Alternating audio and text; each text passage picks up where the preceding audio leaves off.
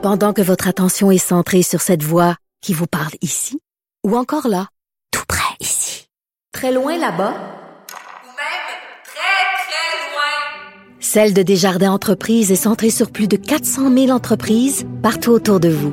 Depuis plus de 120 ans, nos équipes dédiées accompagnent les entrepreneurs d'ici à chaque étape pour qu'ils puissent rester centrés sur ce qui compte, la croissance de leur entreprise.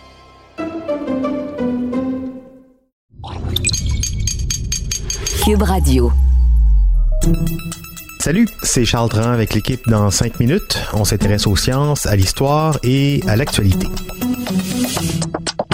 Aujourd'hui, on parle des tardigrades et de leur voyage possible vers les confins de l'univers. Une nouvelle étude soutient que ces minuscules bêtes, parfois surnommées les oursons d'eau, pourraient survivre à des voyages interstellaires en hibernation extrême. Ces organismes microscopiques, on le sait, ont déjà survécu à l'exposition au vide de l'espace et sont capables d'hiberner en utilisant seulement que un dixième de 1% de leur énergie normale. Comment font-ils et en quoi ça peut nous être utile?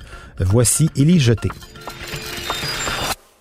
Les premiers voyageurs interstellaires de la Terre pourraient être une espèce qui n'est pas étrangère à l'exploration spatiale, les tardigrades. Ces créatures ne mesurent que 0,5 mm de long, mais font partie des animaux les plus résistants connus de la science, pouvant survivre dans le vide, dans l'espace. Jusqu'à présent, seuls cinq engins ont quitté notre système solaire et aucun d'entre eux n'a transporté de vie biologique. Il faut actuellement des décennies au vaisseau pour parcourir les 18 milliards de kilomètres jusqu'à l'espace interstellaire. Mais un projet de recherche financé par la NASA développe actuellement une propulsion solaire à voile renforcée par des lasers à partir de la Terre qui pourrait éliminer le besoin de propulser des fusées conventionnelles.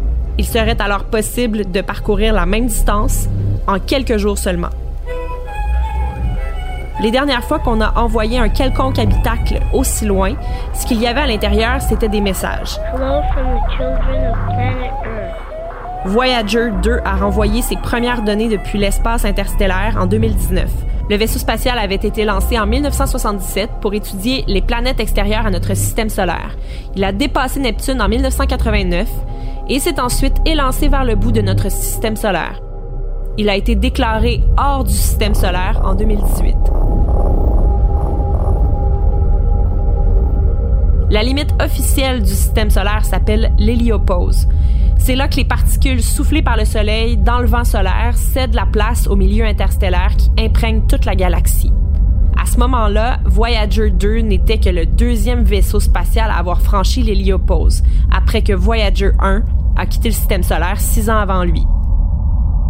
Voyager 1 et 2 ont donc été en mesure de nous faire parvenir certaines données qui ont ouvert la porte de sortie du système solaire et l'expérimentation à ce sujet-là est rendue aux organismes vivants. Stephen Lantin et ses collègues de l'Université de Floride ont analysé la quantité de nourriture nécessaire pour maintenir diverses espèces en vie, leur poids et leur résilience au niveau de rayonnement et à la forte accélération qui serait rencontrée lors de leur voyage. Les tardigrades sont une bonne option pour être les pionniers de ce genre de voyage, entre autres parce qu'ils n'ont pas besoin de grand-chose pour vivre. Il faut beaucoup d'énergie pour envoyer quoi que ce soit dans l'espace interstellaire aux vitesses proposées par les chercheurs, et pour ce faire, il faut que l'être vivant qu'on envoie soit très léger. Malheureusement, un tel vol serait une mission à sens unique pour un humain, par exemple. Les tardigrades et le minuscule ver Sinorhabditis elegans, une autre espèce en lice, ont tous deux l'avantage d'être capables d'être en cryptobiose, une forme d'hibernation extrême dans laquelle les animaux ralentissent radicalement leur métabolisme lorsqu'ils se trouvent dans des conditions défavorables, comme la sécheresse ou le gel. On pense que les tardigrades n'utilisent que 0,01% de leur énergie normale lorsqu'ils sont en cryptobiose. Il a déjà été démontré qu'ils survivent aux vols spatiaux et même à l'exposition au vide de l'espace lors de missions précédentes. Si on envoyait bel et bien les tardigrades hors de notre système solaire, ils n'en seraient pas à leur première péripétie dans l'espace, puisqu'ils pourraient être devenus les premiers résidents de la Lune. En effet, la sonde israélienne Bereshit s'y est écrasée le 11 avril 2019 et elle transportait avec elle, stockée dans de la colle, un millier de ces minuscules animaux quasiment indestructibles. Leur sort demeure incertain, mais leurs chances d'avoir survécu sont quand même élevées parce qu'elles sont capables de résister à des radiations extrêmes, à une chaleur étouffante, aux températures les plus froides de l'univers et elles peuvent aussi survivre des décennies sans nourriture.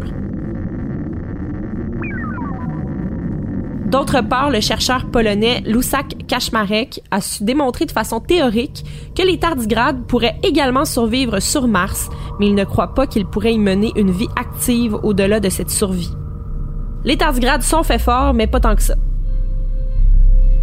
Thomas Boudby de l'Université du Wyoming affirme que les tardigrades ont une résilience remarquable par rapport à presque tous les animaux, mais que les voyages interstellaires sont beaucoup plus extrêmes que l'orbite terrestre. Les réactions des tardigrades hors de notre système solaire pourraient nous informer sur la façon dont nous, les humains, on pourrait s'en sortir là-bas, pas tout de suite. L'un des principaux enseignements de ce type d'expérience serait probablement d'identifier les astuces utilisées par les tardigrades pour les aider à survivre et d'utiliser ces astuces pour essayer de développer des thérapies ou des contre-mesures pour les humains confrontés au stress des voyages interstellaires.